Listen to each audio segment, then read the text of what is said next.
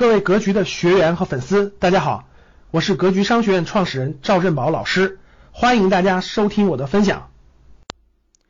中印边境冲突会不会恶化？对股市有没有影响？呃，会不会恶化呢？暂时没看出来，现在管控的还可以。它未来有没有恶化的可能呢？有可能有。对股市有有没有影响呢？有，目前没有。如果发生更大一点的冲突呢？有可能会有，但是，嗯，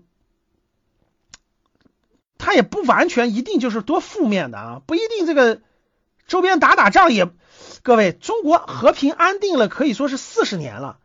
中国到底是几斤几两？我在深圳高级班面授时候我讲过，没有人知道，就甭国外人不知道，国内人也不知道。毕竟这个武器都拉出来亮了亮了，但是没有真真打过，所以谁谁敢惹着咱了，咱让他这叫杀鸡给猴看。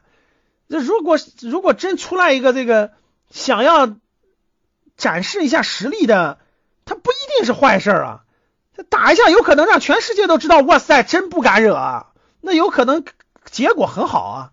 所以呢，这个没有大国是一帆风顺的。你看人家美国隔两天打打，隔两天打打，对吧？当然了，我们不是美国这种对外侵略的。你看这俄罗斯，对吧？该支持叙利亚就支持叙利亚，该跟哪儿打就跟哪儿打两架，打两架不代表的这个，咱们就活在和平年代太久了。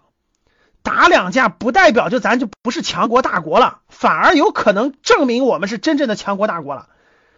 你去你去看一下汉唐明宋哪个大国是啥都一仗不干和平安定发展起来的？这别人都不知道你到底是纸老虎还是真老虎，他知道你是真老虎他就老实了，他不知道你就得让他知道啊。这有这有也不一定是坏事啊，明白吗？啥都是相对的嘛，对吧？所以不是说一定就不好了，和平安定有时候也是打出来的嘛，对不对？